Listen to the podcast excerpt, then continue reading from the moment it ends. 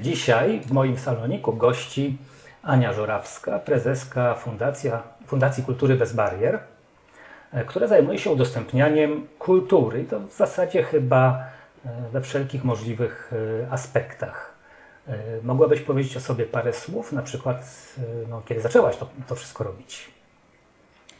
Moja historia, Jacku, jest bardzo, bym powiedziała, kolorowa i zawiła ale z chęcią się y, podzielę tutaj ze słuchaczami i słuchaczkami e, tym, jak to się zaczęło, bo mm, może tym Państwa zaskoczę, że widzę, słyszę, nie poruszam się na wózku, e, nie mam w najbliższym e, otoczeniu swoim osób z niepełnosprawnościami, mówię tutaj o rodzinie i na tamten rok, czyli rok 2007, nie miałam nikogo w znajomych, również z niepełnosprawnościami.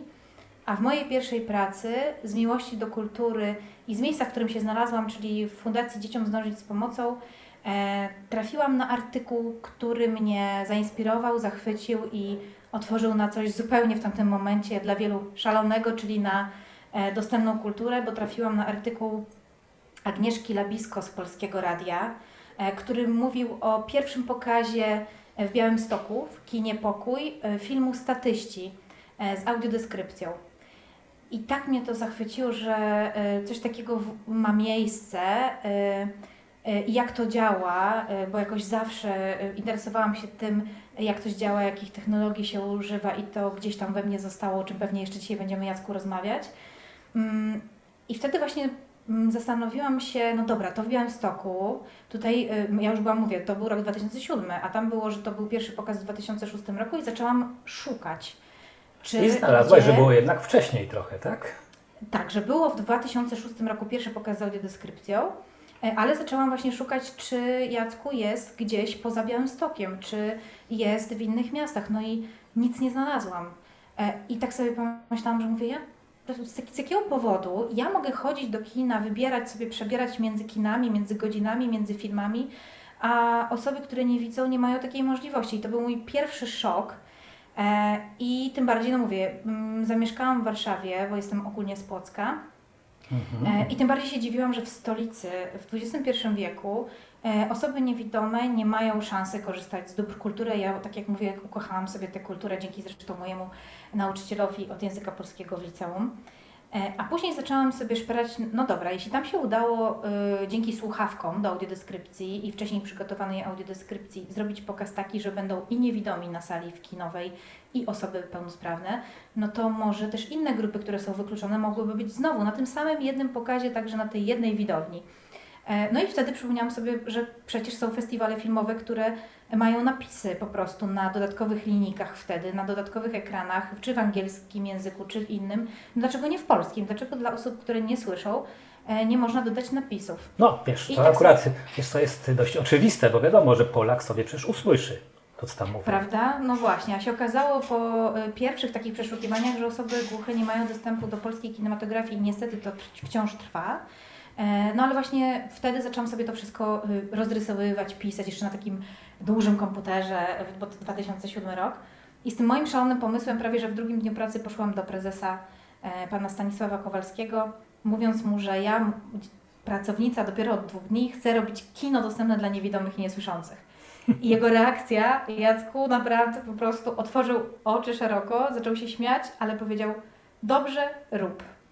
No i mi to wystarczyło. No ale wtedy pojawiły się schody, bariery, ponieważ zaczęłam dzwonić oczywiście wszędzie do kina. Pani cudowna, y, dyrektorka tego kina Pokój w Białymstoku pokierowała mnie do właściwych osób, więc na początku byłam w tak dobrej sytuacji, że po prostu każdy mi sprzyjał, trafiałam w fajne miejsca. Czekaj, ale to, są, my się tu nie bójmy nazwisk, rozumiem, że do Basi Szymańskiej, tak? Cię nie, nie, nie, nie, nie, do y, pani Urszula Komsta, z nią no. rozmawiałam, ona była dyrektorką kina Pokój, skierowała mnie do pana Krzysztofa Szubzdy. Do pana Krzysztofa Szubzdy, który pracował w telewizji i pracował z Izabelą Kinsler, dzisiaj jeszcze Izabelą Kinsler zawiszą, Mhm. a ona z kolei właśnie do Urszuli Budkiewicz, dziewczyny mnie obie do Stefana Knotę i tak budowałam zespół naprawdę krok po kroku znakomitych ludzi. Siatkę taką, tak? Siatkę, dokładnie tak. I, e, I z nimi naprawdę otwierały się kolejne, kolejne drzwi. No i właśnie najpierw było kino, chociaż nie tak łatwo, tak jak wspomniałam, że były bariery, bo e, w tym roku 2007-2008, jak szukałam środków, żeby to zrobić, bo pan prezes owszem dał zielone światło, ale powiedział, że sama muszę sobie poszukać na to pieniędzy, e, to naprawdę było ciężko. Dzwoniłam do dystrybutorów, producentów i naprawdę byłam nazywana wariatką. Rzucano słuchawkę. E, powiedzieli niektórzy, że po co ja mam pokazywać niewidomym, jak nie widzą film, jak ja się tak ciężko przy nim napracowałem. I dopiero Ministerstwo Kultury w 2008 roku przyznało mi pierwsze 30 tysięcy i to był ten moment, w którym po prostu byłam najbardziej przerażona. E, najbardziej podekscytowana, bo mówię, oho, teraz to już naprawdę trzeba z tego rozliczyć i trzeba to zrobić. E, I przyszedł moment pierwszego pokazu w kinie Muranów, e, gdzie spodziewałam się, i tutaj Jacku nie śmiej się ze mnie, e, ponieważ byłam młodą studentką, ja miałam wtedy raptem 20 kile, kilka lat, spodziewałam się w kinie młodych osób, takiej śre- średniej wieku, tak wiesz, 20-30 lat. Mhm. A, A tak, tu to rozczarowanie, tak? a tutaj po prostu średnia wieku 60-70 y, y, lat i tłumy. I po prostu tak gęste tłumy, że byłam w pierwszym momencie przerażona. Wszystkim osobom, które jakoś znałam, poprosiłam, żeby zeszły z miejsc, żeby właśnie przyjąć całą publiczność, bo przyjechał autokar z okolic Warszawy. Pamiętam grupę najbardziej z Łodzi, bo tam był pan, który po pokazie filmu Ogród Luizy podszedł do mnie ze łzami w oczach, prowadząc za, za, za sobą gęsiego, grupę niewidomych i mówi, ja chcę z organizatorką rozmawiać. I powiedział tak, dziękuję Pani, bo zdążyłem jeszcze w trakcie swojego życia pójść pierwszy raz w życiu do kina. Pierwszy raz mówisz. Pierwszy raz w życiu do kina. No i oczywiście ja jestem bardzo emocjonalna, więc się bardzo wzruszyłam, ale Jacek, to było już dla mnie, wiesz, jak gwóźdź do trumny, że ja już się nie cofnę. E, I tak rozpoczęła się przygoda najpierw z kinem, później z teatrem, później z muzeami w kolejnych latach, aż przyszedł rok 2012, gdzie zadzwonił do mnie Robert Więckowski i mówi Ania, rzucam obecną pracę, rób z tym co chcesz, a był u mnie widzem i był często moderatorem na różnych spotkaniach. E, w kinie na przykład albo na jakichś konferencjach, które organizowałam, więc zdążyliśmy się troszkę tylko poznać i e, zaprzyjaźnić nawet, pamiętam, że przyniósł mi po moim ślubie, bo w 2009 roku brałam ślub, więc jak przyszedł na pokaz po moim ślubie, wiedząc, że z Opasińskiej staje się Żurawską, przyszedł ze swoją żoną i wręczył mi czekoladę. E, Więc to był, pamiętam, taki akcent. A później w 2012 roku zadzwonił właśnie, że rzuca pracę. I dopiero w tym roku, czyli 5 lat od pomysłu e, do tego 2012 roku pracowałam sama. Były różne sukcesy, ale po raz pierwszy poszłam do pana prezesa, żeby go poprosić, żeby kogoś mi zatrudnił i żeby zatrudnił właśnie Roberta. I tak się zaczęło od 1 kwietnia 2012 roku, czyli od prima aprilis nasza przygoda i wspólna droga z Robertem Więckowskim cały czas ze mną w zarządzie Fundacji Kultury Bez Barier i niedługo później w listopadzie otworzyliśmy ofi- oficjalnie dzięki wsparciu też pana prezesa z Fundacji Dzieciom Fundację Kultury Bez Barier i od tej pory działamy już e, jak wiesz, e, tak jak i też wspomniałeś, na wielu polach i w teatrach, i w muzeach, i e, w kinach. Szkolimy bardzo gęsto, ale także prowadzimy i organizujemy w tym roku zresztą dziesiątą edycję Festiwalu Kultury. No właśnie, tu Cię chciałem zachęcić do tego, żebyś opowiedziała, bo to jest moim zdaniem mm, coś, z czego jest Fundacja najbardziej znana, czyli festiwal, który jest organizowany już który dziesiąty raz. Dziesiąty raz, tak. Tak. W tym roku mamy duży jubileusz, duży. Mhm. To opowiedz może nie to, jak to się zaczęło, ale raczej jak to wygląda teraz. Mhm. Festiwal jest dla nas takim przedsięwzięciem, które od samego początku było y, organizowane po to, i to się wiąże z tą moją historią, y, więc tylko jednym zdaniem do tego nawiążę, e, z tego mojego oburzenia, jak to jest, że ja mam ten wybór, a osoby z niepełnosprawnościami y, tego wyboru nie mają w kulturze. E, I pamiętam, że jak zgłosiłam pomysł festiwalu razem z urzędnikami z Biura Kultury Urzędu Miasta Stołecznego Warszawy, e, że chcemy między innymi, jeśli chodzi o dostępność kultury w stolicy, mieć festiwal, e, to właśnie, że jednym z takich celów tego festiwalu było to, żeby zrobić w jednym momencie mnóstwo wydarzeń, które będą nie tyle bezpłatne, bo to, jak robiłam research, to przede wszystkim festiwale były po prostu przyjmowaniem bezpłatnie grup osób z niepełnosprawnościami albo y, prezentacją ich sztuki, ich y, wystaw i tak ale nie było takiego festiwalu, który był y, tym, co jest, ale przygotowanym w taki sposób, żeby po prostu osoby z różnymi potrzebami mogły z tej kultury, z tych tekstów kultury, miejsc, wydarzeń korzystać. I dlatego właśnie powstał festiwal. I właśnie dlaczego o tym mówię, bo czym jest nasz festiwal? Od samego momentu startu myślenia o festiwalu zastanawialiśmy się, co musi się wydarzyć, żeby to wydarzenie, masz rację, dla nas największa duma, było naprawdę maksymalnie na, na miarę naszych możliwości dostępne. No więc oczywiście y, strona internetowa, bardzo mi wtedy pomagała y, Monika Szczygielska, którą też tutaj Mhm. warto wymienić, bo szłyśmy w tym praktycznie od samego początku. Już się umówiłem z Moniką też na rozmowę. Znakomicie. Jedna z naprawdę z kobiet w dostępności, ekspertyk fantastycznych, która na pewno powinna się tutaj u Ciebie, Jacku, e, znaleźć. I e, była oczywiście dostępna strona internetowa, była zapewniona e, asysta, czyli przygotowywanie wolontariuszy do tego, że będziemy mieć publiczność z różnymi potrzebami. Było przeszkolenie tych wolontariuszy e, przewidziane. E, były wreszcie, e, było wysłane zaproszenie e, do partnerów, czyli w naszym rozumieniu są to instytucje kultury, to mogą być firmy, to mogą być organizacje pozarządowe, które organizują i tak swoje wydarzenia i zaproszenie ich do tego, żeby jeśli robią je w sposób dostępny albo chcą je robić w sposób dostępny, czyli na przykład z audiodeskrypcją, z napisami dla niesłyszących, z tłumaczeniem na język migowy, z pętlą indukcyjną, a od kilku lat już coraz częściej z pokojem wyciszenia dla osób w spektrum, ze słuchawkami wyciszającymi, z przed przewodnikami, które przygotowują grupy w spektrum do tego, co się może zadziać na wystawie, co się może zadać, zadziać na wydarzeniu, z materiałami dotykowymi to różnymi, albo tyflografikami, albo modelami wydrukowanymi w technologii druku 3D.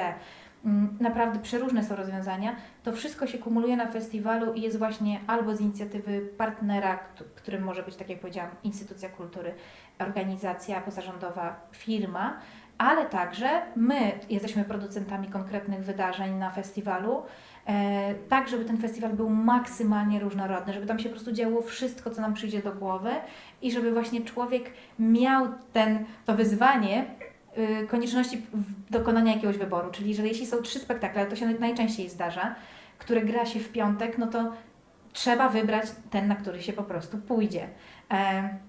I powiem Ci taką anegdotę, że festiwal e, doszedł do takiego momentu, w którym jak na początku się wszystko podobało na festiwalu, od kilku lat już naprawdę mamy fajną, krytyczną publiczność, która zaczyna marudzić i to jest bezcenne, bo nas to rozwija, bo nam to pokazuje, że trzeba ewaluować ca- cały czas, trzeba po coś nowego sięgać.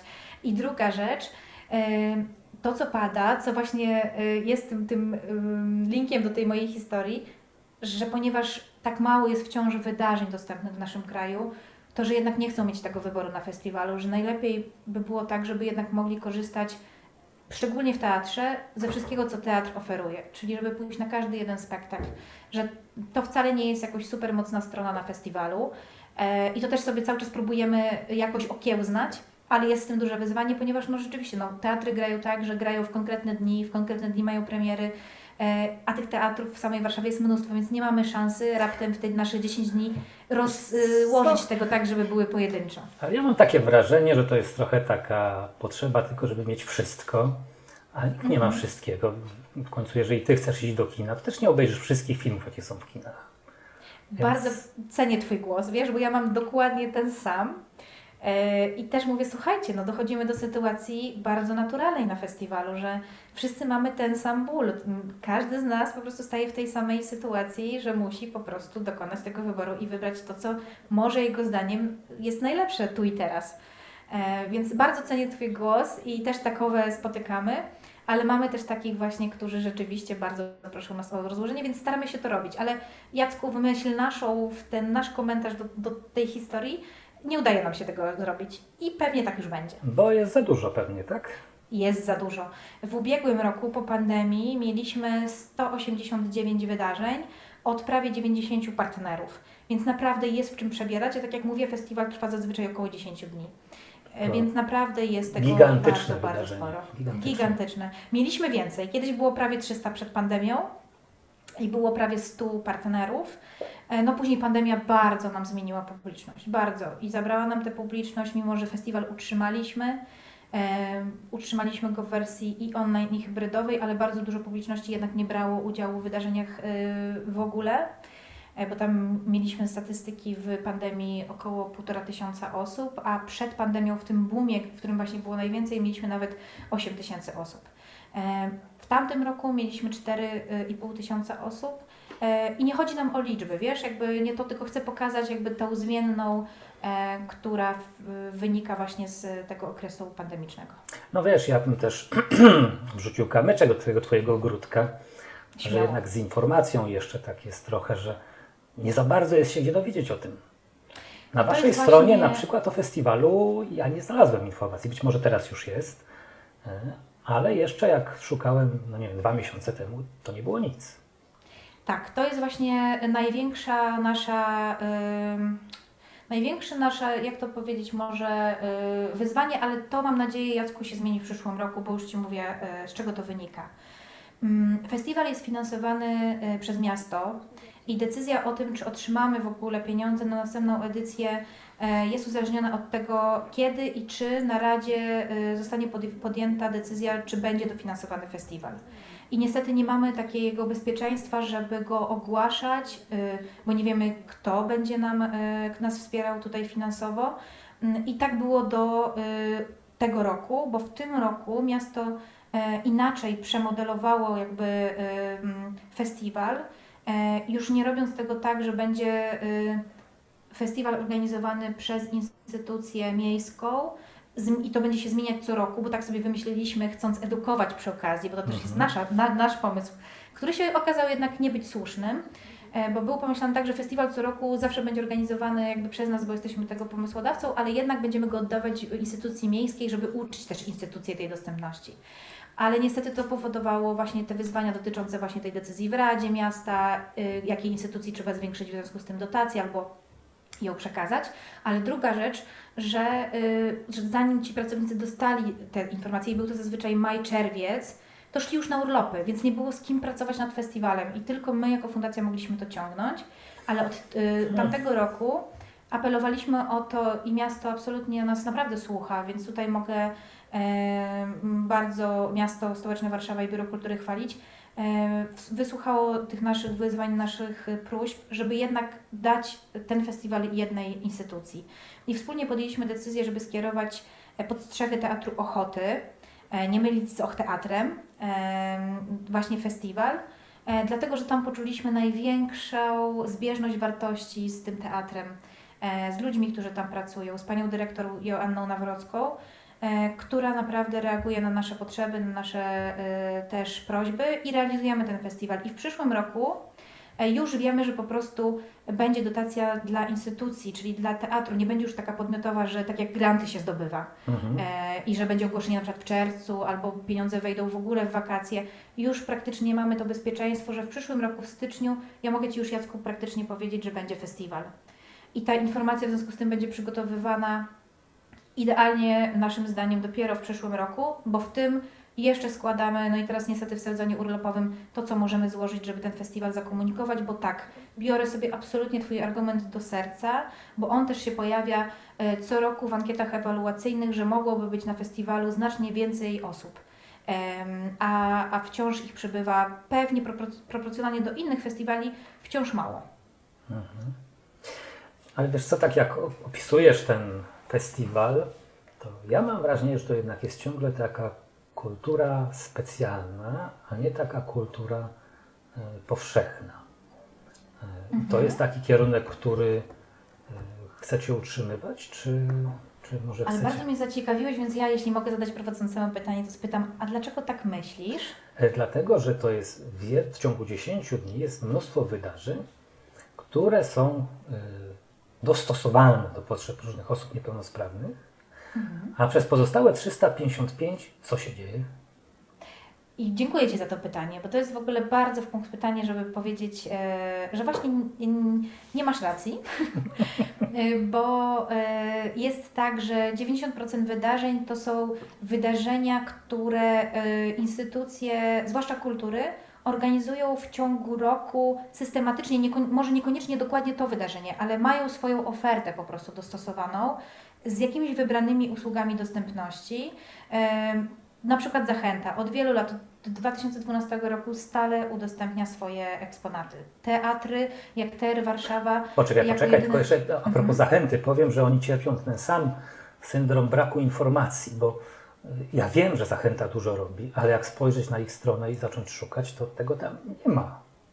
E, I też tutaj się muszę zgodzić, bo razem pracowaliśmy e, tutaj Jacku, myślę, że możemy też powiedzieć to słuchaczom, Oczywiście. przy publikacji Poradnik dla sektora kultury i rzeczywiście e, mieliśmy jeszcze zadanie uzupełnić o linki do informacji o dostępności w tych instytucjach, żeby ułatwić czytelnikowi tej publikacji odnajdywanie po prostu pod konkretnym adresem tych informacji. I naprawdę ja byłam przekonana, że te instytucje flagowe, właśnie jak Zachęta, jak y, różne teatry, które wiem, że robią to naprawdę od lat, że one to mają u siebie na stronie. I wielkie moje zdziwienie było, że ja też szukając tych linków do konkretnych rozwiązań, które znam, za które ich cenię, o których nawet wie wybrana jakaś tam publiczność, która do nich przychodzi, nie znalazłam ich na stronie. E, I pamiętam, co powiedziała Paulina Celińska, e, obecna koordynatorka dostępności, że no widzisz Ania, właśnie tak to jest, że ja się napracuję, a ta informacja nawet tam nie wisi i ja już po prostu rozkładam ręce, bo wiem też, jak jest trudno w instytucjach kultury doprosić się o to, żeby e, informacja e, o wydarzeniu e, pojawiła się i wcześniej, albo w ogóle, e, czy na stronie, czy w social mediach. E, Natomiast tak, to co u nas w ogóle w kraju e, kuleje i myślę, że to możemy sobie powiedzieć, bo po to jest też między innymi e, pewnie to nasze spotkanie, e, co jest największą naszą wszystkich e, lekcją do odrobienia, e, bo cały czas nasza ocena jest absolutnie, e, myślę, mierna, może bym powiedziała, to jest to, że wciąż nie dbamy o to, żeby e, zadbać o, dostępno, o informacje o dostępności wydarzenia rzetelnie, na czas, tak żeby łatwo było znaleźć się czytelnikowi, uczestnikowi, pot- potencjalnemu uczestnikowi wydarzenia, e, bo tak się jakby skupiamy na tym, żeby to zrobić, że zupełnie nam brakuje energii później na ten etap informacji. On jest kluczowy. On jest absolutnie Tak. kluczowy i e, tak, ja to, ja to Jacku wiem, staram się to z roku na rok zmieniać, poprawiać e, i też y, edukować z tego, żeby właśnie, wiesz, nie wykonać naprawdę super pracy i jej nie zmarnować. Ale sama też to niestety mam na koncie y, te fuck-upy, że się tak wyrażę. E, I y, też śmiało się do tego przyznaję, bo, bo wiem, jak ciężko też w tej naszej dostępności jest, żeby zorganizować takie jedno wydarzenie. I chciałabym to robić lepiej, na pewno bym chciała to robić lepiej. Mm, Żeby właśnie ta informacja trafiała tak szeroko, żeby było więcej osób, o których wiem, że na przykład sobie wybierają urlop na czas festiwalu już od kilku Mhm. lat.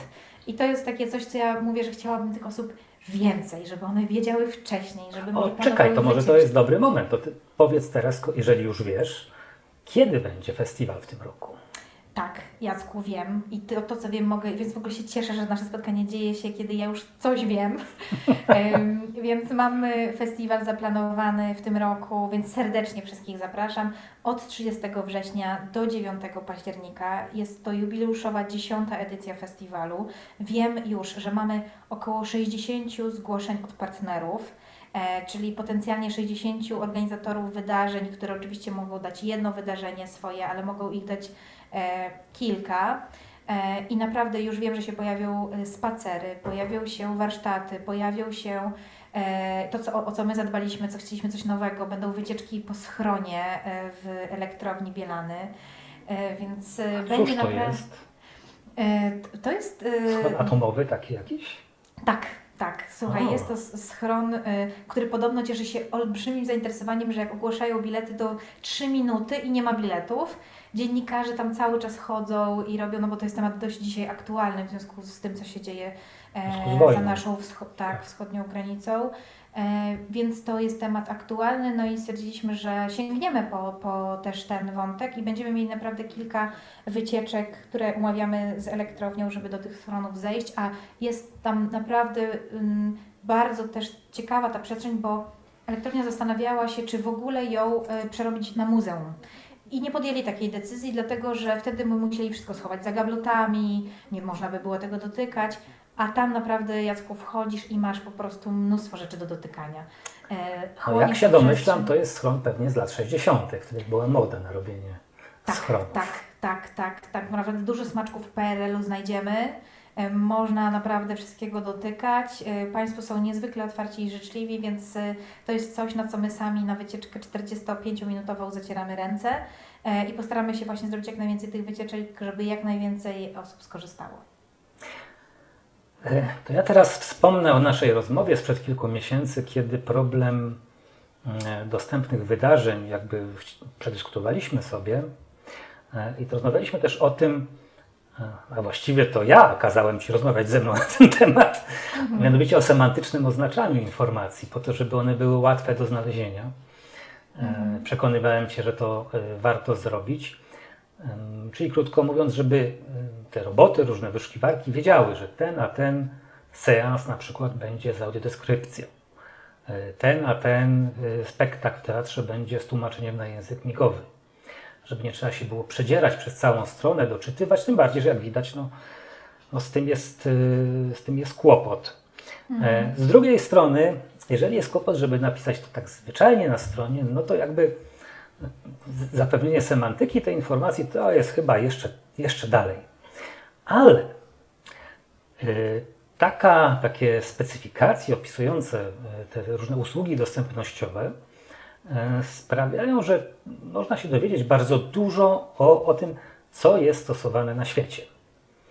Mm, Na przykład, no, powiedzmy tak, mnóstwo jest ciekawych bardzo rozwiązań technologicznych, które potem się albo nie sprawdzają, albo się okazuje, że są gorsze, droższe, bardziej zawodne niż inne. E, I no, jest w tym dużo takich bardzo drobnych czasem różnic, przynajmniej patrząc z zewnątrz. E, Jak Ci się wydaje, czy to jest tak, że w tych jednostkach kultury czasem się kupuje takie zbędne rzeczy albo takie źle wymyślone? Jacku, w ogóle cudowne pytanie, naprawdę. I bardzo za nie dziękuję, bo cieszę się, że mamy tę przestrzeń, żeby o tym porozmawiać.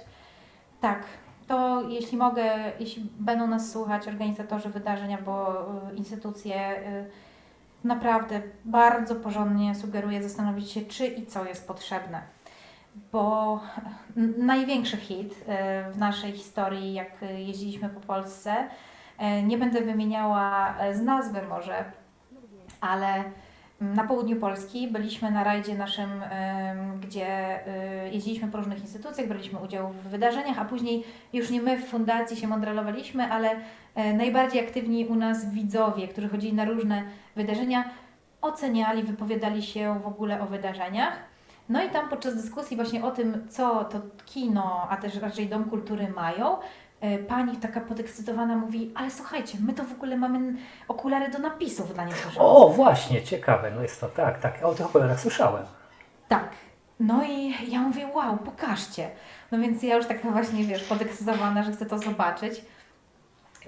Przynieśli te okulary, pokazali, ja z pietyzmem sobie je nawet, wiesz, włożyłam i mówię, no dobra, ale czy Wy zrobiliście już pokaz z napisami, które y, wyświetliły się w tych okularach?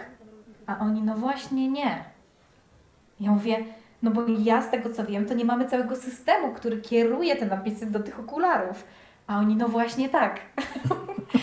I wiesz, i e, ktoś im wcisnął kit, żeby kupili taką technologię, na którą my jeszcze jesteśmy absolutnie nieprzygotowani. E, Jak my nie jesteśmy przygotowani na to, żeby oglądać filmy z audiodeskrypcją korzystając z naszych smartfonów dzięki aplikacji, która jest gotowa, czyli Audio Movie, e, to sięgać po kolejną technologię, która zupełnie jest niezbadana w naszym kraju, bo to jest jedyny przypadek, który ja znam, który ma urządzenie, ale kompletnie nie zrobił, nie zrobił researchu, czy w ogóle to już działa w Polsce i w ogóle jak y, wziąć nośnik, czyli właśnie film na konkretnym nośniku od dystrybutora, żeby te napisy weszły dosłownie y, do tych okularów.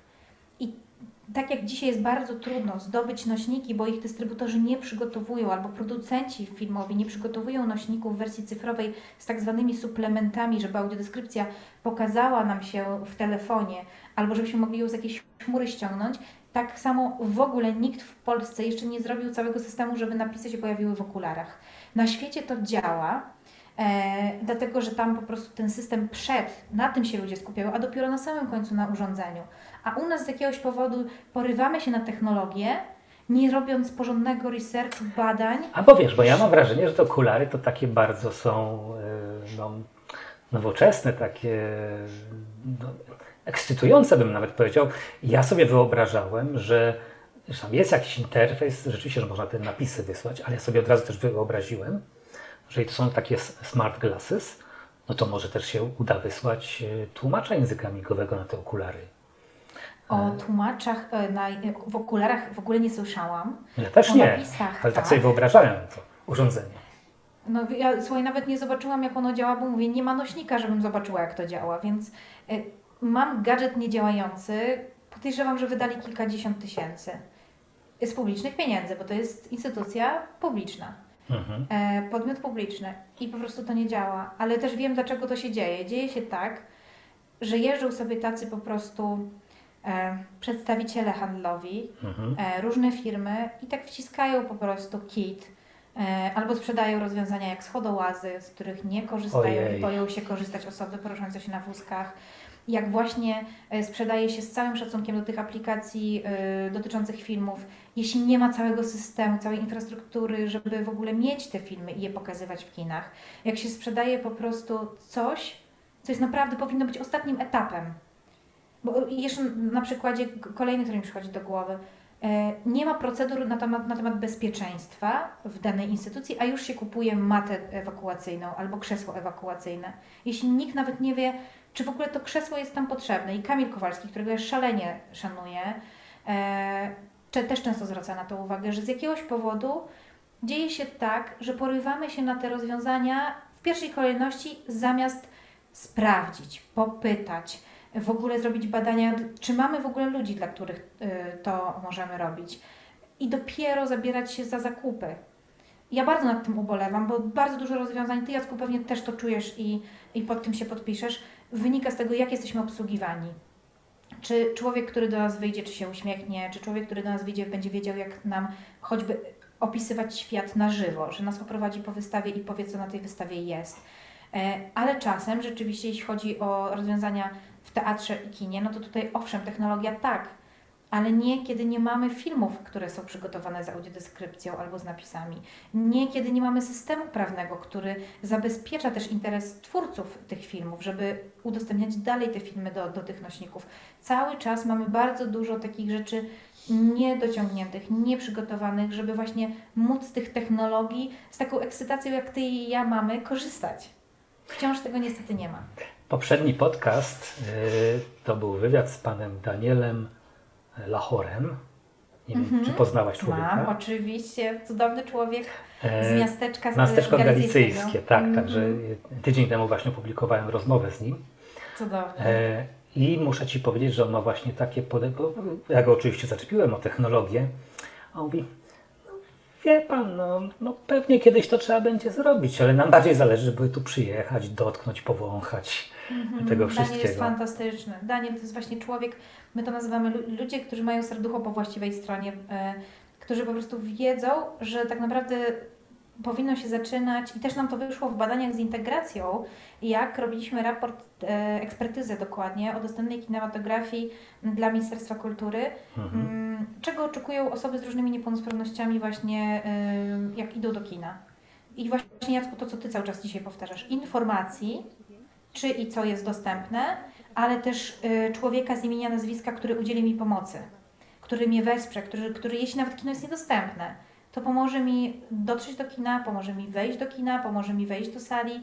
E, To jest dla ludzi, przynajmniej z tych naszych badań, które może nie były na bardzo szeroką skalę i nie było jakiejś próby dużej, ale jednak coś tam nam mówią, że zacznijmy od człowieka, zacznijmy od obsługi, zacznijmy od informacji, która niestety, tak jak tutaj zauważamy oboje, jest traktowana po macoszemu, ale też wiem też, ile wysiłku kosztuje, żeby w ogóle e, przekonać działy w instytucjach kultury, żeby pomogły wypuścić informacje dla osób z niepełnosprawnością gdzieś na tych socialach, kiedy tam wiesz, dzieje się wszystko, mamy kierować swoje oferty do mas, do turystów, a tu nagle jakaś taka grupa wyjeżdża osób, garstka z niepełnosprawnością, często jeszcze słyszymy, tych ludzi u nas nie ma, a mamy w ogóle zabierać ten czas y, reklamowy, że tak powiem, e, na naszych socialach, żeby komunikować dostępność. E, Więc chciałabym bardzo to zmienić i Bardzo bym chciała, żeby nam się udało zrobić to, e, o czym wspomniałaś, żeby było takie miejsce, które zbiera te dane, żeby pojawiały się i próbę taką podejmuje Fundacja Siódmy Zmysł na profilu Udostępnij się. E, no ale właśnie, wiemy, że to też jest projekt. Niestety to jest słabość projektów grantowych, że póki jest finansowanie, te pro produkty istnieją, ale bardzo często, bardzo wiele organizacji, nie życzę tego oczywiście Fundacji Siódmy Zmysł, te projekty po prostu po finansowaniu e, umierają. E, a to są bardzo duże koszty takiego portalu informacyjnego, e, pilnować, dbać o to, żeby był aktualny. Chciałabym, żeby to się wreszcie zmieniło, żeby było takie miejsce, które gromadzi dane, na którym my sami z chęcią byśmy publikowali takie informacje, żeby po prostu naprawdę ta informacja docierała bardzo szeroko. No dobrze, ale ponieważ ten podcast ma mieć jednak trochę charakter taki technologiczny i doradczy, mhm. to może rzeczywiście byśmy chwilę pogadali o tym, e, czego warto używać, e, w jakim podmiocie na przykład. E, bo tak sobie myślę, że mm, na ile ja się w tym orientuję, to jednak inne są zupełnie techniki stosowane w muzeum, w teatrze, w kinie. Mm, jednak czego innego się używa. Mhm. No, a, a, być może nie, być może na przykład w teatrze i w kinie używa się tego samego mniej więcej. Tak. Mm, no więc zacznijmy może od kina, skoro. Yy, to, bo powiem, że ja byłem na, na Twoim festiwalu tylko raz i akurat byliśmy na takim maratonie filmów Disneya. O, pamiętam, pamiętam Ciebie z rodziną. No i, Staś był i, i Maja, wszyscy byliśmy. Mhm. No i to było bardzo fajne wydarzenie, tam się obok też dużo rzeczy takich ciekawych działo. Moje dzieci były przeszczęśliwe, a ja też powiem Ci, że z przyjemnością e, sobie obejrzałem te filmy. E, to był Ralph Demolka, staje się w trzech częściach. Tak, tak, dokładnie. Bardzo masz dobrą pamięć. E, to w tym roku, bo też już wiem, Disney Day, bo tak nazywamy tę część festiwalu, organizujemy 6 października. I będziemy też mieli kilka filmów w wersji dostępnej i też będziemy dbali o to, żeby się te fajne rzeczy Y, wokół filmów działy. Więc mogę Ciebie i słuchaczy i słuchaczki zaprosić e, na 6 października, czyli w trakcie trwania festiwalu na, na właśnie Disney Day, czyli całe rodziny są e, mile widziane. No. Mm. No i właśnie, żeby i żeby zadział się taki Disney Day, czyli właśnie oferta dla dzieci, więc jeśli możemy w ogóle od tego wyjść, bo to jest coś, co mi w sercu mocno gra, e, to z chęcią może tutaj się mhm. zatrzymajmy. Co Ty na to? I technologię sobie omówmy. No to co się musi zadziać, żeby taki festiwal dla dzieci mógł się wydarzyć, czy też, że wydarzenie mogło się wydarzyć i jakich, z jakich technologii skorzystaliśmy tam? Po pierwsze, no to właśnie musimy przygotować nośnik cyfrowy e, w wersji z suplementami.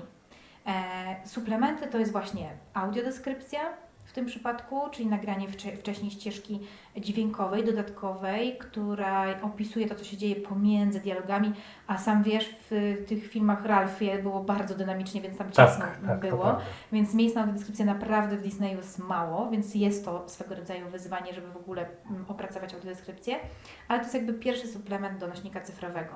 Drugim jest, są napisy mhm. dla niesłyszących, Trzecim, i dlatego cieszę się, że pada właśnie e, to wydarzenie dziecięce, musi być język migowy. E, musi być język migowy, dlatego że e, zwłaszcza w rodzinach dzieci głuchych, głuche dzieci po pierwsze znają tylko język migowy, a po drugie, nawet jeśli dorastają w rodzinach słyszących albo mają rodziców głuchych, którzy chcą, żeby odnaleźli się w świecie słyszących, no to y, ta edukacja i poziom nauki języka polskiego, który będzie tym językiem drugim w sposób naturalny, ona też trwa. I czytanie napisów przez dzieci, no mamy dzieci w bardzo podobnym wieku, e, Jacku, więc generalnie wiemy, że nasze dzieci uczyły się czytać tam do, prawda, którejś klasy. Więc no, tak do 16 roku życia. No nawet, prawda? tak, nie ubliżając naszym kochanym dzieciom, e, to e, czytanie e, napisów w obcym języku, jeszcze czytanie ich ze zrozumieniem, żeby mieć ten fan z odbioru filmu, naprawdę nie I to jeszcze w tempie. I to jeszcze w tempie. Dokładnie, i to w tempie Disneya, w, czyli że te, zresztą dzisiejszych filmów, gdzie to wszystko ma po prostu, wiesz, jest przebodźcowane, wylatuje z, z ekranu na Ciebie, mm, jest bardzo, bardzo trudne, więc ten język migowy musi być. A wyzwaniem tutaj jest to, że um, dzisiaj to jest jeszcze niemożliwe e, i mamy nadzieję, że to się po prostu zmieni, bo żeby przygotować e, mm, suplement z audiodeskrypcją i e, to ją, ją trzeba po prostu mieć nagraną i ona może być opcją. Może być, mogą być napisy i też będzie to suplement, ale niestety jeśli chodzi o tłumacza języka migowego, to trzeba mieć osobny już sam nośnik dystrybucyjny, bo tam trzeba wgrać na stałe tłumacza języka migowego. Nie ma możliwości, żeby on był jakby e, do, dograny w locie. Niestety, nie, niestety nie jest to możliwe y, i e, to jest coś takiego, co bardzo bym chciała, żeby się wydarzyło, żeby ta opcja po prostu była, bo wiem, że to na przykład na etapie, e, kiedy jeszcze były czasy DVD, Blu-raya, nikt nam nie chciał dokładać do tego nośnika tłumacza języka migowego właśnie z tego powodu, że trzeba by było produkować osobny nośnik z tłumaczem na, języka, y, na język migowy. E, Więc to jest swego rodzaju wyzwanie, ale to też jest coś, co przygotowujemy, więc to też się musi zadziać, a to też się tworzy, tworzy dzięki technologiom. To się dzieje właśnie często już dzisiaj tłumacze pracują zdalnie, pracują w swoich studiach, wysyłają nam pliki, które nagrania, które robią często na Greenboxie. My to wklejamy, tak zwane kluczujemy, żeby się e, pojawiło w Mhm. prawym dolnym rogu. To wszystko jest też opowieść o technologiach. I co jeszcze się y, oprócz... Ale poczekaj, poczekaj, tak się nie będziemy prześlizgiwać, nie, nie. Mhm. E, Ja bym chciał na przykład wiedzieć ten, o tych napisach. No macie e, napisy e, i co zrobić, żeby ludzie je widzieli? Co zrobić, żeby ludzie je widzieli? W kinie. Mhm. Musi być przygotowany nośnik z suplementem takim, który pozwoli nam wyświetlić napisy y, na obrazie. Czyli na ekranie jednak, nie oddzielnie. Nie oddzielnie. Już to od dawna tego nie robimy. Kiedyś robiliśmy, kiedy nie mieliśmy na to pieniędzy i jeszcze takiej wiedzy, żeby można było to zrobić na nośniku cyfrowym. E, To robiliśmy to po prostu tak jak na festiwalach Jacku, czyli generalnie na dodatkowej linijce. Były Mhm. na dodatkowej linijce pod ekranem jeszcze w kinie e, robiłam pokazy w kinie Race albo w kinie, to się nazywało kino Alchemia, już teraz go nie ma e, na sterówce. Mm, I tam musieliśmy wyświetlać rzeczywiście pod obrazem. Czytał na żywo lektor e, audiodeskrypcję z dziupli e, po prostu operatora kinowego, więc to były czasy cudowne, po prostu to było, wiesz, zacinała się taśma 35, trzeba było od nowa ją e, puszczać z tej szpuli, więc naprawdę to było bardzo fajne też czasy i ciekawe, no i stresujące. A teraz to, co nas stresuje, to to, i to też się wiąże właśnie z technologiami, czy aby na pewno dystrybutor albo producent dobrze przygotował nośnik z suplementami? Bo co się może zadziać? Może się zadziać to, że dystrybutor przygotuje ten nośnik na przykład e, tylko z audiodeskrypcją, nie także z napisami. Więc my już tak robiliśmy, chociaż zwracamy uwagę na to dystrybutorom, żeby na tym jednym nośniku dali opcję jedną i drugą, a nie tylko audiodeskrypcję albo tylko napisy. Że dla nas ideałem są pokazy dla wszystkich. A ponieważ dystrybutorzy dostają zazwyczaj zapytanie albo od środowiska osób głuchych, albo od osób niewidomych, to te nośniki robią z suplementami osobno, czyli albo jest nośnik z audiodeskrypcją, albo jest nośnik z e, napisami. Albo jest nośnik z audiodeskrypcją, jeszcze e, jeśli wchodzimy tak w szczegóły, z audiodeskrypcją na całą salę, czyli nie do słuchawek. A my O. potrzebujemy takich nośników, żeby tą audiodeskrypcję skierować do kanału, żeby one się po prostu, ta audiodeskrypcja trafiła do nas właśnie czy do słuchawek, czy do naszego smartfona. I niestety dystrybutor w ogóle się nad tym nie pochyla. Naprawdę po prostu to jest największy nasz stres. Dlatego tak bardzo prosimy, żeby zanim uruchomimy film, żeby nam dali klucze, które zabezpieczają nośnik, żeby nie robić, żeby kino nie robiło więcej pokazów, to ma klucz na jeden pokaz albo na kilka pokazów, które wykupuje jakby na licencji. Mhm. E, I my bardzo potrzebujemy, żeby nam ten klucz wcześniej dali. To oczywiście jest klucz cyfrowy, więc to jest kwestia, wiesz, po prostu dania nam tak, tak, tak, tak jakby hasła. Kodu takiego. No. Tak, Mhm. żebyśmy mogli wcześniej odpalić ten film i sprawdzić, czy aby na pewno nam wejdzie słuchawka na, audio, na e, słuchawki, e, czy nam e, pojawią się napisy. I e, niestety ostatnio mieliśmy taką sytuację, że był film, który obiecywał nam dystrybutor, że oczywiście, że będzie jedno i drugie, że w ogóle żebyśmy się o to nie martwili. I co?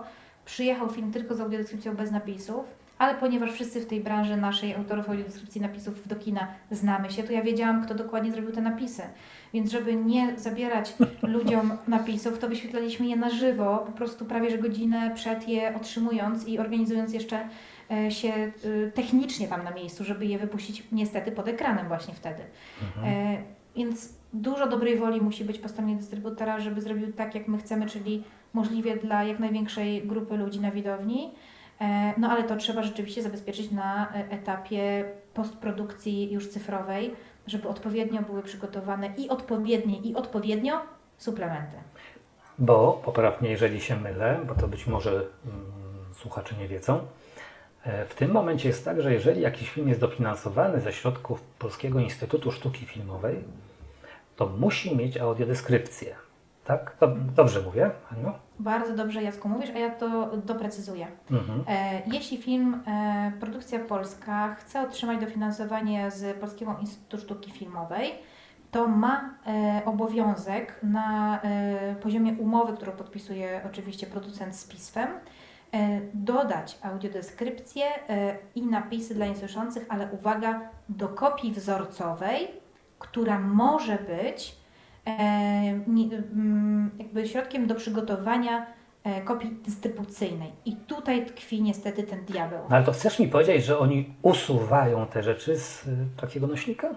I robią taki E, okaleczony? Inaczej, inaczej w ogóle nie przygotowują tej kopii dystrybucyjnej, która jest po tym y, y, przecinku w umowie, czyli producenci wiedzą, że mają obowiązek. Przygotowują audiodeskrypcję i napisy tylko do kopii wzorcowej, która, którą odkryliśmy ten, ten absurd w mm, Polsce, która trafia na wieczny odpoczynek do Filmoteki Narodowej i nikt prawie stamtąd nie może tego wyjąć, włącznie z twórcami. Więc mało kto produkuje na bazie kopii wzorcowej i tych przygotowanych audiodeskrypcji i napisów nośnik dystrybucyjny z suplementami. I dlatego mamy tak mało filmów w kinie, mimo że bardzo dużo filmów jest dofinansowanych z PISF-u. I to jest ten absurd, ten brak systemu, o którym wcześniej wspominałam, że zabraliśmy się za technologię, kupiliśmy technologię, ale cały czas nie dbamy o to, żeby naprawić ten chory system. I jeśli naprawimy to, że zobowiążemy producenta, dystrybutora, żeby przygotował kopię dystrybucyjną, czyli tę właściwą dla kin, żebyśmy mogli oglądać e, filmy w kinach, to nigdy ta sytuacja się po prostu nie zmieni. Poczekaj, ale bo to jest dla mnie bardzo rzecz intrygująca. Dlaczego oni tych elementów, tych suplementów nie dodają? Jaki jest powód? Przecież jeżeli ja je mają, najczęściej słyszę to, co, o czym wspomniałam wcześniej, że dla, w ogóle nam się to nie opłaca. To, to nie jest publiczność, której ale to nie w tym my- rzecz, a oni to już mają. To nie jest tak, że Ale muszą to dorobić. No muszą, muszą przygotować i teraz podam cenę i Ciebie to pewnie sparaliżuje, jak mnie wkurza, będę grzeczna na wizji na fonii. E, kopia dystrybucyjna z suplementami Jacku to jest koszt 1000-1500 netto. W różnych miejscach, na, to są ceny rynkowe.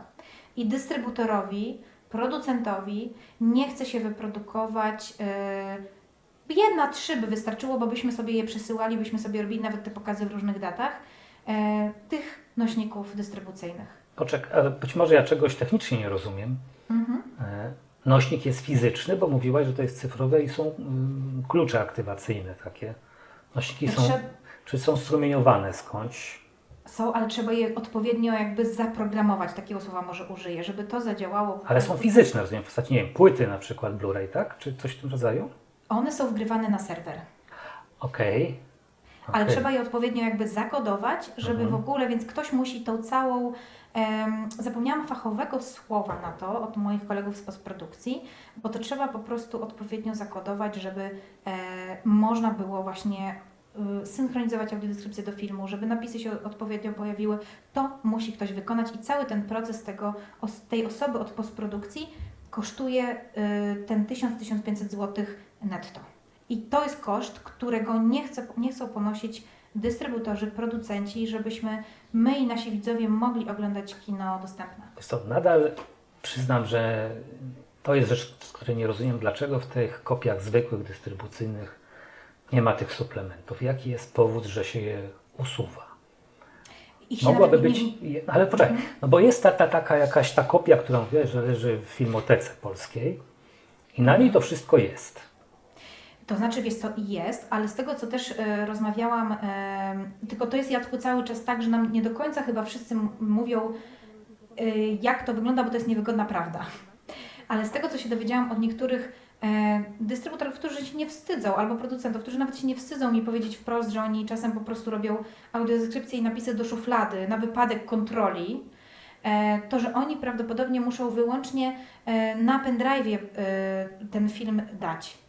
Więc to może być tak, że mogą dać po prostu audiodeskrypcję osobną, napisy plik osobno i film. Ale my potrzebujemy tego w innej wersji do kina. Takiej, która po prostu zadziała w tym kinie, będzie zsynchronizowana, da kolory napisom i tak dalej. I to jest już etap postprodukcji takiej do kina i to kosztuje. I to nie jest często robione, dlatego my nie oglądamy w efekcie filmów w kinie. Sobie myślę, że są jeszcze gracze na rynku, którzy takie, którzy takie rzeczy mogą y, wycisnąć z, z tych dystrybutorów. Myślę sobie choćby o Netflixie, który ma w ogóle taką kategorię filmy z audiodeskrypcją. Ostatnio oglądaliśmy Tak. dwa takie z Ewą. A ja Choć- mam wrażenie, że to nie była oryginalna audiodeskrypcja, tylko zrobiona przez y, Netflix, ale może się mylę, nie wiem.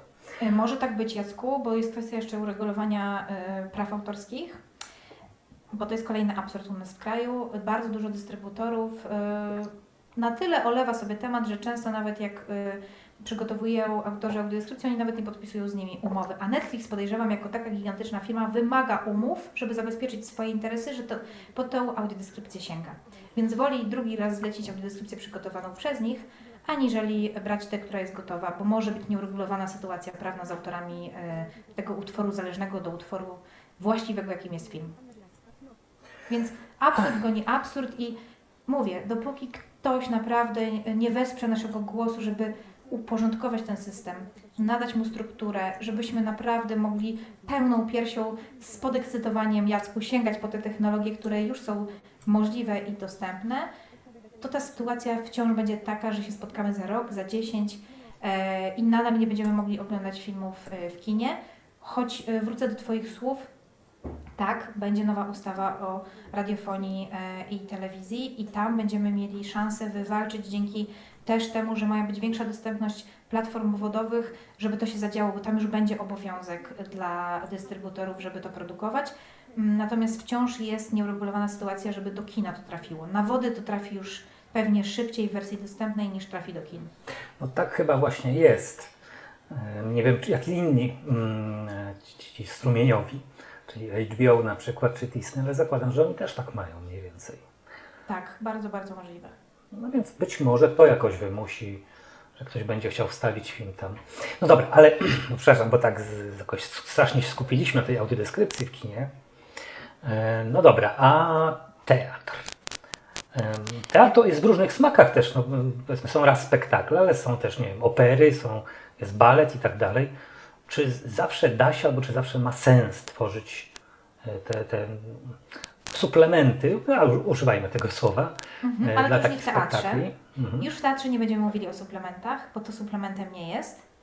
E, Więc tutaj już będziemy mówili o tym, że przygotowujemy wcześniej napisy, przygotowujemy wcześniej audiodeskrypcje, a tylko na żywo je wyświetlamy albo na żywo je czytamy. Więc w przypadku audiodeskrypcji oczywiście czytamy audiodeskrypcję na żywo, a w przypadku napisów wyświetlamy to, co wcześniej przygotowaliśmy, więc to jest trochę semi-live, e, bym powiedziała. E, To nie, to nie będą suplementy. E, I bardzo ciekawe Twoje pytanie jest, czy zawsze powinno być.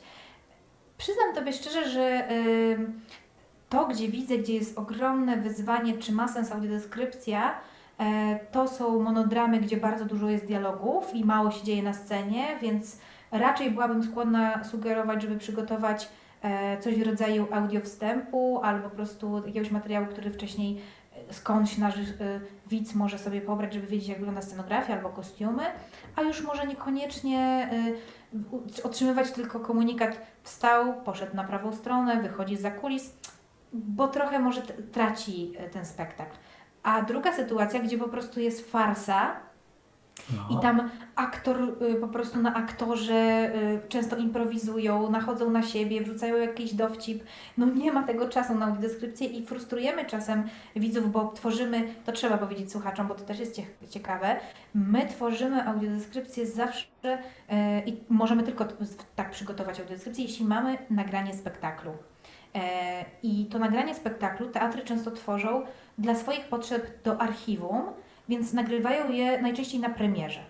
E, Ale czasem ten okres od premiery do tego momentu, kiedy my sięgamy, żeby pokazać widzom, to jest nawet kilka lat.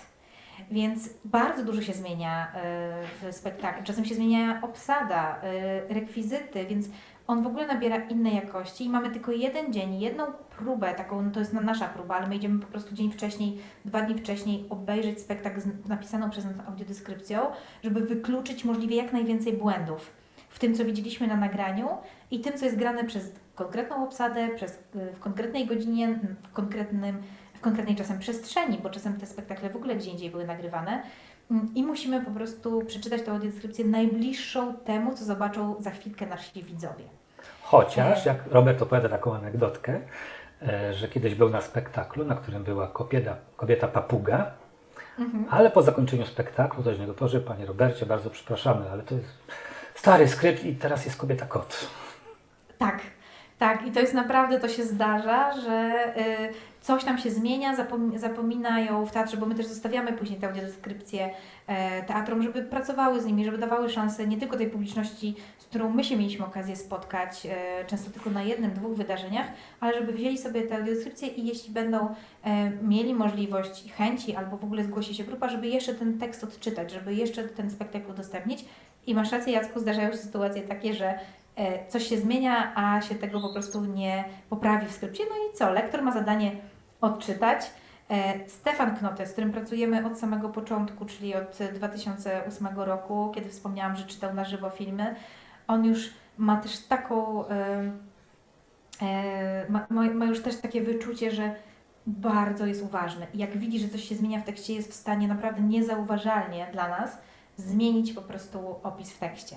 Ale on jest z nami od samego początku, sam pisał audiodeskrypcję na początku, więc naprawdę ma te, to wyczucie, żeby też reagować i tyle, ile może jeszcze uratować w ostatniej chwili, pozmieniać.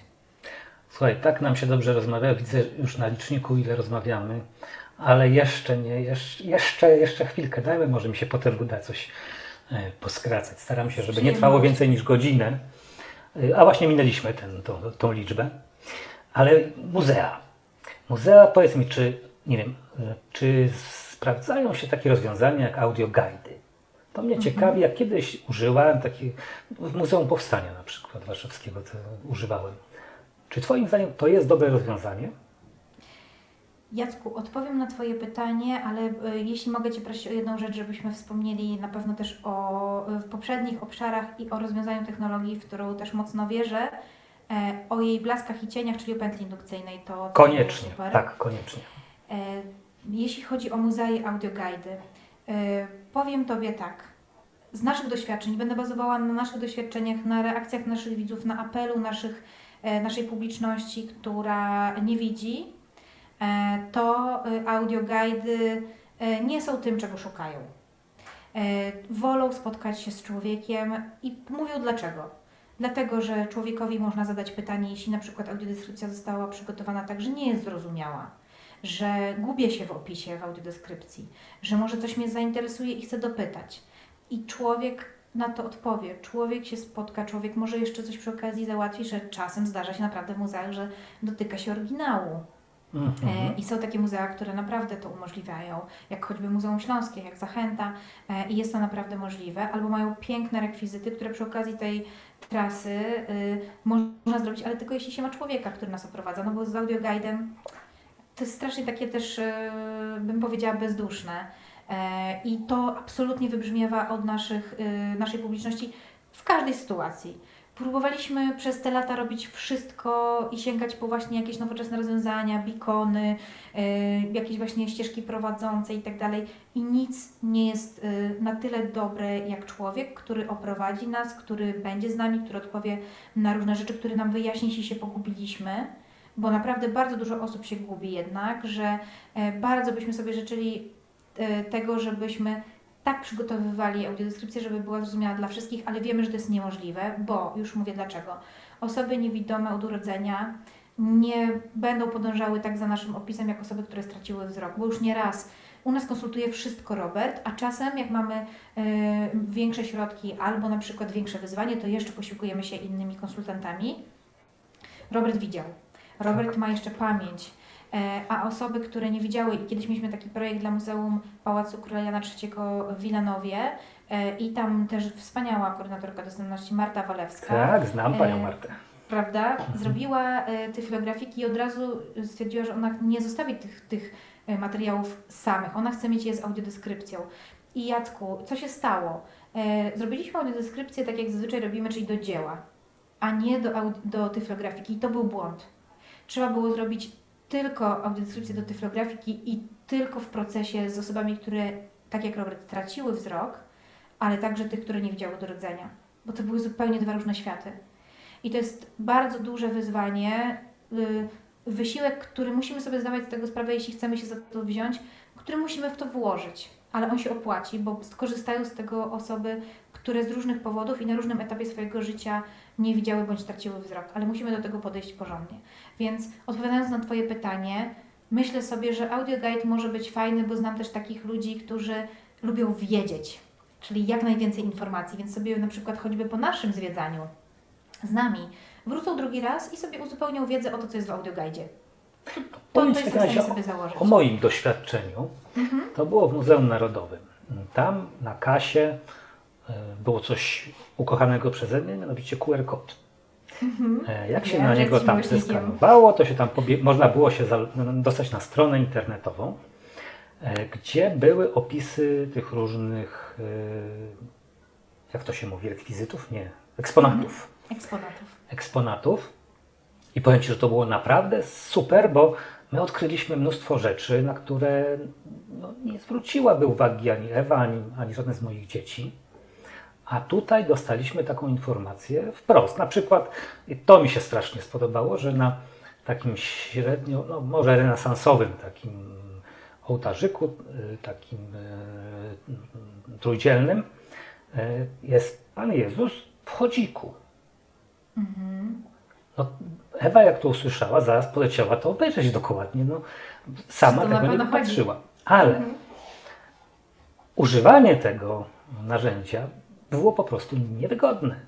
Na tych eksponatach były liczby i te liczby trzeba było za każdym razem w okienku wpisać, zatwierdzić. Wtedy się odtwarzało. Niby to jest niewiele roboty, ale jednak takie trochę uciążliwe. Jacku, fantastycznie, że o tym wspominasz, bo y, potwierdzam to, że, y, bo ja tak skupiłam się na tym pytaniu Twoim, żeby odpowiedzieć jakby co jest jakby y, z naszych doświadczeń wynika, czy od razu po nie sięgać, czy nie. Natomiast tak, jeśli już są, to też z chęcią podzielę się w kontekście Twojej wypowiedzi, co zaobserwowaliśmy. Bardzo trzeba przemyśleć znowu, po jakie urządzenie sięgnąć, sprawdzić, czy ono jest zastosowane i przemyśleć poruszanie się i odczytywanie tych eksponatów. Bo po prostu naprawdę różne błędy y, zostały popełnione, ale też trudno znaleźć lepsze rozwiązania. Dlatego ja troszeczkę jakby krytykuję, ale nie jestem krytykancka, żebyś rozumiał. Mhm. E, ale też e, szukam cały czas tego, co będzie nas wszystkich po prostu zachwycać, będzie rzeczywiście rozwiązaniem sytuacji, bo e, widziałam właśnie to, co Ty mówisz, tak? Wpisujesz numerek, albo musisz właśnie najechać QR-kodem, ale gdzie No to już lepiej, to już z mojego punktu widzenia lepiej, ale wpisywanie Ale ty- numerka jest takie no, Mhm. trochę no, archaiczne. Jacku, a ja zadam pytanie właśnie takie, które pewnie słuchaczy zaintryguje, bo y, też jesteś osobą niewidomą. Jak Ty znajdujesz QR-kod? E, Ja muszę o QR-kodzie wiedzieć, że jest. Mm, A to znaczy, że muszę wcześniej dostać informację. Na przykład, jeżeli chodzi o muzeum, to ona pewnie by się powinna znaleźć na stronie internetowej, że przy każdym eksponacie jest QR-kod. To ja już wiem, to sobie tam omiotę tym moim smartfonem e, i znajdę ten QR-kod. Na szczęście aplikacje, których używam, bardzo ładnie odczytują e, teraz już QR-kody. Nie muszę dokładnie wycelować. E, Tak, ale, ale tak, wcześniej muszę wiedzieć, że w ogóle takie QR-kody tam gdzieś są. I super, i to jest moim zdaniem odpowiedź, której słuchacze, jeśli są z, właśnie z choćby organizacji wystaw, e, potrzebują usłyszeć od Ciebie, a nie ode mnie, że jesteś w stanie sobie odnaleźć, bo dzisiaj technologie, masz rację, łatwo wyłapują z różnych odległości, różnych kątów e, QR-kod, jeśli tam się znajduje. Mm, Ale rzeczywiście jeszcze tutaj dopowiem jedną rzecz i to, co się strasznie też nie sprawdza, bo już widziałam różne rozwiązania, na przykład wydrukowane broszury z numerkami, później właśnie z odbiornikami, na których trzeba coś wpisywać, trzeba wybierać, a czasem są tylko dotykowe. Przeróżne po prostu rzeczy. No i sz- wszyscy szukają oczywiście rozwiązań w e, technologiach, które nas odnajdują same i włączają same opisy audiodeskrypcji i przyznam szczerze, że tylko w Łodzi, w Pałacu Herbsta, e, e, tylko tam wyłączało nam się, jak testowaliśmy z Robertem, tak, że byliśmy w stanie zwiedzać. Bo to ciekawe, rok temu, te... rok temu tam Robic. byłem i nie zaproponowali mi takiego audioguida. Wiesz co, bo to jest, to się, jest urządzenie, które, z tego co ja pamiętam, które się e, zakłada na białej lasce i e, jak się poruszamy po Pałacu Herbsta, to po prostu e, ten e, odbiornik, który mamy przyczepiony do białej laski, łączy się na podczerwień z tymi e, różnymi, nie wiem czy to jest w systemie beaconów, nie jestem pewna, więc nie chcę tu wprowadzać w błąd, ale wyłapowana była audiodeskrypcja też tego, jak wchodzę do sali, co w ogóle jak wygląda sala i też konkretnych eksponatów, ale jestem zdziwiona, że e, nikt Ci nie zaproponował, bo tam też działa fantastyczna Kasia Kończol, więc możemy też się do niej odezwać i sprawdzić, czy to może Też dalej jest. Bo Dostałem y, tyflografiki. No, ja jestem sceptyczny co do tyflografik, to wielu ludzi wie.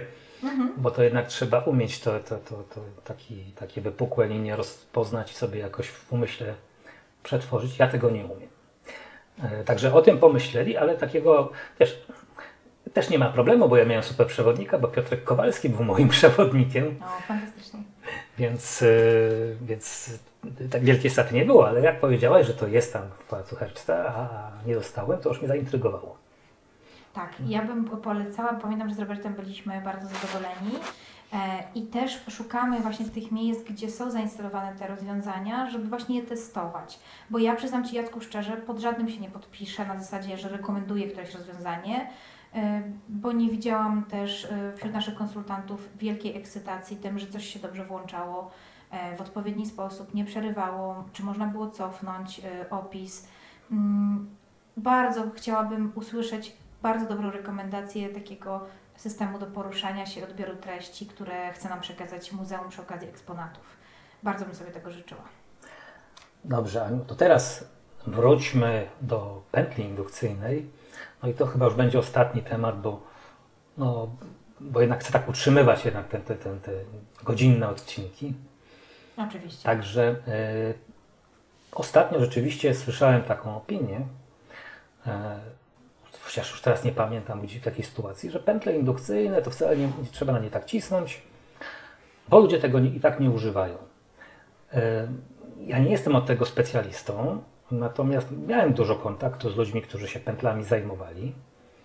E, I to jest trochę tak jak z innymi rzeczami, to znaczy ludzie tego nie używali, bo po pierwsze nie wiedzieli co to jest, po pierwsze nie wiedzieli gdzie to jest, e, ale mam wrażenie, że coraz bardziej używają. Czy, czy się mylę? I tak i nie, Jacku. E, stworzyliśmy, mm, pewnie wiesz, e, nasz projekt, który zdobył nagrodę w sektorze 3.0, e, bazę informacji o pętlach indukcyjnych i bazę wiedzy dla osób słabosłyszących tu możesz.pl, więc serdecznie też zapraszam tych, którzy nas słuchają, bo naprawdę gromadzimy tam dużo cennych informacji, bo też jesteśmy w procesie uczenia się, gromadzenia tych wszystkich ciekawostek, weryfikowania informacji i staramy się je tam e, wszystkim e, podawać. E, I co obserwujemy? Obserwujemy to, że rzeczywiście bardzo dużo osób nie wie o e, pętli indukcyjnej jako rozwiązaniu. E, I to jest po prostu cały łańcuch ludzi, którzy są zaangażowani w ten proces dojścia do etapu korzystania z pętli, e, którym, o którym teraz wspomnę. Po pierwsze, protetyk słuchu. Protetycy słuchu, od których zależy to, jaki aparat dadzą e, swojemu e, pacjentowi, tak, klientowi, często w ogóle nie informują, że aparat ma cewkę indukcyjną, a nawet jeśli informuje, to nie włącza tej cewki indukcyjnej. Dlaczego? Jak pytaliśmy niektórych protetyków, bo właściwie to nigdzie jej w kraju nie ma. I to jest fakt. Tego jest cały czas mało, a jeszcze kilka lat, lat temu, bo w pandemii zaczęliśmy ten projekt, naprawdę prawie nigdzie tego e, rozwiązania nie było. Ustawy zmieniają tę rzeczywistość, więc ja sobie myślę o tym wszystkim tak, że to jest po prostu proces, ale tym punktem startowym, od którego najwięcej zależy, to są właśnie protetycy.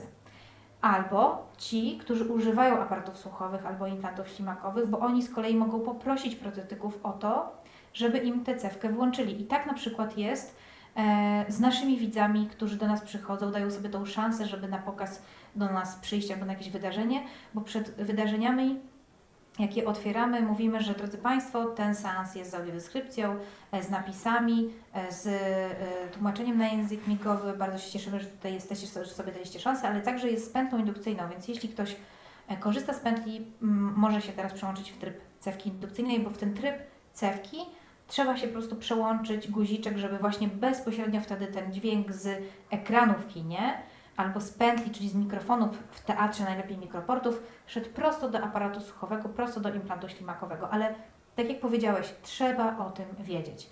Więc najpierw mamy protetyków, później mamy właśnie samych użytkowników aparatów słuchowych, implantów ślimakowych, no i wreszcie mamy te miejsca, gdzie ta pętla e, indukcyjna jest zainstalowana, bo tu z kolei kuleje co? To, co często się dzisiaj przewija w, naszym, e, w naszej narracji, Informacji. brak informacji. Otóż to. Czyli tego, że tam właśnie ta pętla jest, że tu mogę na tej sali z tej pętli skorzystać, bo jak mam sobie włączyć, bo ja muszę włączyć. Muszę się przełączyć w tryb cewki, więc ja tego nie zrobię, jeśli ja nie dostanę tego piktogramu z pętlą przed wejściem na tą salę, przed podejściem do, do okienka obsługi i tak dalej, i tak dalej. Ja to po prostu muszę wiedzieć wcześniej. I dlatego właśnie, widzisz, to jest tak dużo rzeczy, pod, pod, przy których się potykamy, które nie działają i my staramy się bardzo y, zmieniać to. Cieszy mnie bardzo, bo na początku października będziemy na dużej konferencji właśnie między innymi protetyków słuchu, e, żeby edukować ich, żeby im właśnie mówić, że wiele od nich zależy, że ta sytuacja się zmienia, że tych miejsc jest coraz więcej i pokazać im, że naprawdę gromadzimy te, te informacje o pętlach indukcyjnych w naszym kraju, żeby po prostu ludzie y, wiedzieli, że to rozwiązanie jest, dali sobie szansę, że to rozwiązanie może zadziałać, bo jeszcze co się dzieje właśnie y, Kolejna rzecz jest taka, że niestety bardzo często, zwłaszcza w tych y, pętlach, które są takimi okienkowymi, stanowiskowymi, które mhm. wpinamy po prostu do kontaktu, jakbyśmy ładowali telefon. Obsługa czasem nie wie, co to jest, bo nikt im tego nie powiedział i po prostu na przykład właśnie chcąc swój telefon podładować, wyłącza tą pętlę okienkową, więc ta pętla nie działa i bardzo dużo znamy historii, że ludzie byli sfrustrowani, że nawet informacja była, piktogram był, a pętla po prostu nie działała. I jak jeździmy, bo w ramach tu możesz mm, też mamy audyty i jeździmy sprawdzać pętlę indukcyjną, to uwierz mi Jacku, że te nasze wyjazdy po prostu były w 90% bezsensowne, bo chodziło po prostu o włączenie tego do gniazdka. E, I teraz już po prostu też nauczeni doświadczeniem mówimy, czy Państwo wiedzą, które to jest urządzenie. E, jeśli nie wiedzą, to nasz Darek e, Zajek, Zajkowski mhm. tłumaczy, jak może wyglądać i czy jest włączony do kontaktu. No i przez telefon to załatwia, że nie, nie jest. To prawdopodobnie Państwo właśnie z tego powodu nie mają i wysyłamy tam osobę, użytkownika aparatu, żeby sprawdził na miejscu, czy teraz pętla działa. Ale to jest właśnie znowu i proces, i praca, edukacja, przede wszystkim edukacja, że to może być szansa dla wielu ludzi, bo rozmawiałam ostatnio z Lidią Smolarek-Best. Ona jest, pewnie znasz e, też Lidię, ona e, przewodniczy Europejskiej Radzie Osób Słabosłyszących, mhm. e, mieszka w Wielkiej Brytanii, no i ona mówi, Pani Aniu, no dla mnie pętla jest taką codziennością, że już tego nie zauważam. Ja mam pętlę w komunikacji miejskiej, która mi mówi, jak się włączę w tryb cewki w mm, komunikacji, że przystanek taki i taki, ja wiem, kiedy mam wysiąść, nawet jeśli się jakoś e, e, zamyślę. A u nas, wchodząc do komunikacji miejskiej, trzeba wręcz wyłączyć aparat, bo ten, e, te dźwięki, które zbierają aparaty słuchowe, bo to jest tylko proteza. Muszą Państwo sobie uświadomić, że to jest tylko proteza, aż dlatego, że pozwala coś usłyszeć, ale tylko dlatego, że nie pozwala zrozumieć, usłyszeć z zrozumieniem. Więc y, my potrzebujemy do tego, nasi, nasi y, użytkownicy tych aparatów i implantów, wiedzieć, gdzie jest pętla, żeby sobie włączyć, żeby słyszeć tak, jakby, jak to pięknie kiedyś y, y, powiedziała nam pani Halinka, która dała sobie szansę w wieku 65 lat w ogóle przyjścia do nas na pokaz. Zaciągnęła ją przyjaciółka. E, niewidząca przyjaciółka, a ona bardziej niesłysząca, bo to była jeszcze kiedyś super działająca e, grupa z TPG. E, I z takim wzruszeniem napisała nam bardzo e, długiego maila, że naprawdę się opierała, naprawdę nie chciała iść na ten pokaz, a usłyszała tam po raz pierwszy o tym, e, że jest pętla i ona akurat miała to włączone i przełączyła się na pętlę i się popłakała, że zapomniała w ogóle, że się Zaczęła słyszeć nagle. No tak. Zaczęła tak. nagle słyszeć tak, jak cytuję, 25 lat temu. Więc Jacku, ja się trzymam tego maila pani Halinki P, bo tak miała mail, Halinka P, I ja nie odpuszczę tego po prostu. E, chcę, żeby tego było więcej, chociaż wiem, że dużo osób wciąż w to nie wierzy. Natomiast jedną rzecz chciałabym powiedzieć, żeby być fair w stosunku do słuchaczy, ciebie e, i siebie. W teatrze trzeba połączyć dwie, dwa rozwiązania, żeby y, widzowie byli zadowoleni. W teatrze nie wystarczy pętla indukcyjna. W teatrze trzeba połączyć pętlę indukcyjną z napisami dla niesłyszących, dlatego że pętla e, daje wrażeniowość, daje muzykę, dźwięki, to szuranie, poruszanie się, ten ruch sceniczny oddaje, ale często niestety, ale mikrofony, nawet mikroporty nie pozwalają dobrze zrozumieć e, w pętli indukcyjnej.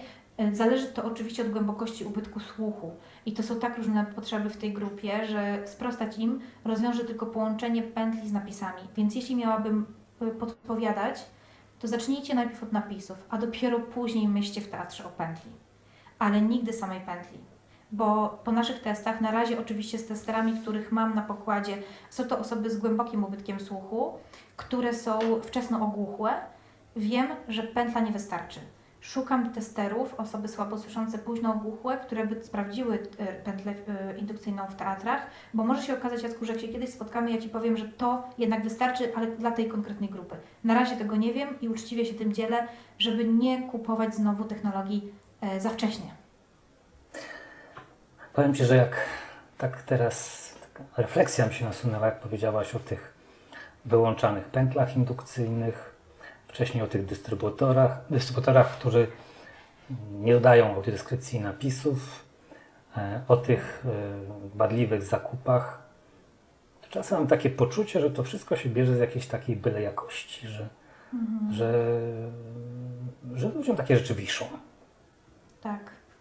Wiesz, Jacku, mam czasem takie momenty, a w tym roku dość dużo... Yy że wiesz, czasem po prostu jestem zmęczona dostępnością, że człowiek by tak sobie, wiesz co... To było ostatnie moje pytanie, jakie miałem Ci zadać. Czy Cię to już nie męczy, czy nadal to robisz, bo chcesz, czy tylko z rozpędu, albo dla pieniędzy? Nigdy dla pieniędzy, to od razu w ogóle to możesz wygumkować z, z tej historii, bo nigdy tego nie robiłam dla pieniędzy. E, ale rzeczywiście dzięki mojej pasji mam z czego żyć i to naprawdę jestem z tego dumna. I to uważam, że trzeba o tym mówić, że można żyć z robienia dobra E, bo dużo osób się tego wstydzi, a, a przyjęłam sobie też za misję mówić, że warto robić to, co się kocha e, i móc z tego żyć. E, więc to chcę, żeby na pewno zostało po, po tym naszym spotkaniu. Ale czy dalej chcę to robić? Wiesz, Jacku, są czasem właśnie takie momenty, jak Ty tak po przecinku każdą jedną rzecz wspominałeś z mojej wypowiedzi, to tak mówię, Boże. Tak, mam czasem takie myśli, one tak czasem wiesz, e, wchodzą do serca, do ucha, do głowy i mówię sobie, po co kurczę ja się męczę? Mogłabym robić wszystko inne, nie przejmować się opisami alternatywnymi w postach na Facebooku. Mogłabym sobie po prostu, jak dzisiaj ci wszyscy influencerzy, po prostu wiesz, 50 zdjęć z wakacji wstawić, w ogóle robić różne rzeczy tak bezrefleksyjnie, e, spontanicznie. E, a ja jednak za każdym razem, jak coś robię, mówię, Boże, czy ja zabezpieczyłam to, to, co i ta lista, ta checklista czasem sięga, wiesz, od sufitu w dwumetrowym mieszkaniu po podłogę. I można by było czasem tego nie robić, ale z drugiej strony, jak już powiedziałam przed chwilą, naprawdę ja to tak kocham, że są takie te momenty, yy, takie, takie poczucia beznadziei, totalnego zmęczenia i dziękuję, bo w takim trudnym momencie dla mnie powiedziałeś Ania, odpocznij, i dopiero sobie porozmawiamy o nowych pomysłach. To ja wtedy odpoczęłam i wróciłam z nową energią i mi się chce. I chce mi się dlatego, że chcę zostawić ten świat y, lepszym. E, wiem, że jesteśmy społeczeństwem starzejącym się, więc dla mnie te wszystkie badania, to y, jak będzie wyglądał świat w 2050 roku, jeśli chodzi o społeczeństwo, naprawdę Jacku, wierzę, że to, co robimy dziś, procentuje dla tych, którzy będą e, żyli w przyszłości E, I chcę tak myśleć. Nie chcę w to zwątpić, e, bo tylko wtedy ta moja praca będzie miała sens, bo wiem, że projektuję dla przyszłych pokoleń. Po prostu. I dla nich to będzie kiedyś codzienność, tak jak dla Lidii Best w Wielkiej Brytanii korzystanie z pętli indukcyjnej, że ona po prostu to ma. I nawet nie myśli o tym, gdzie to ma, bo po prostu wchodzi, przełącza sobie e, tryb pętli, tak jak my dzisiaj sięgamy po aplikację na przykład, żeby gdzieś móc dojechać albo zrobić zakupy szybko w internecie. To, to będzie tak kiedyś oczywiste. Dlatego to robię i dlatego nie tracę na długo, o, na długo nie tracę wiary w to, co robię i chęci do tego, żeby to robić. Ale są kryzysy, są kryzysy, bo masz rację, dużo jest tej byle jakości, dużo jest takiego podejścia do tego, że dla kogo właściwie my to robimy, to czy słyszę najczęściej, że tych ludzi nie ma, e, to się nie opłaca, e, a ja wierzę, że to się opłaca, bo za lat parę będzie to większość społeczeństwa. No więc życzę Ci, żeby ten 2050 rok to był to ten moment, że dostępność będzie czymś oczywistym, o ile w ogóle jeszcze będzie istniała nasza cywilizacja. Bardzo Tak, i Ci to jest dziękuję. właśnie e, coś, czego nam wszystkim życzę, Jacku, żeby, żeby istniała, żebyśmy się obudzili w porę z rzeczami e, ważnymi. Bardzo Ci dziękuję za, za rozmowę. Dziękuję E. Tobie, Jacku, jak zwykle. Wielka przyjemność występować u Ciebie.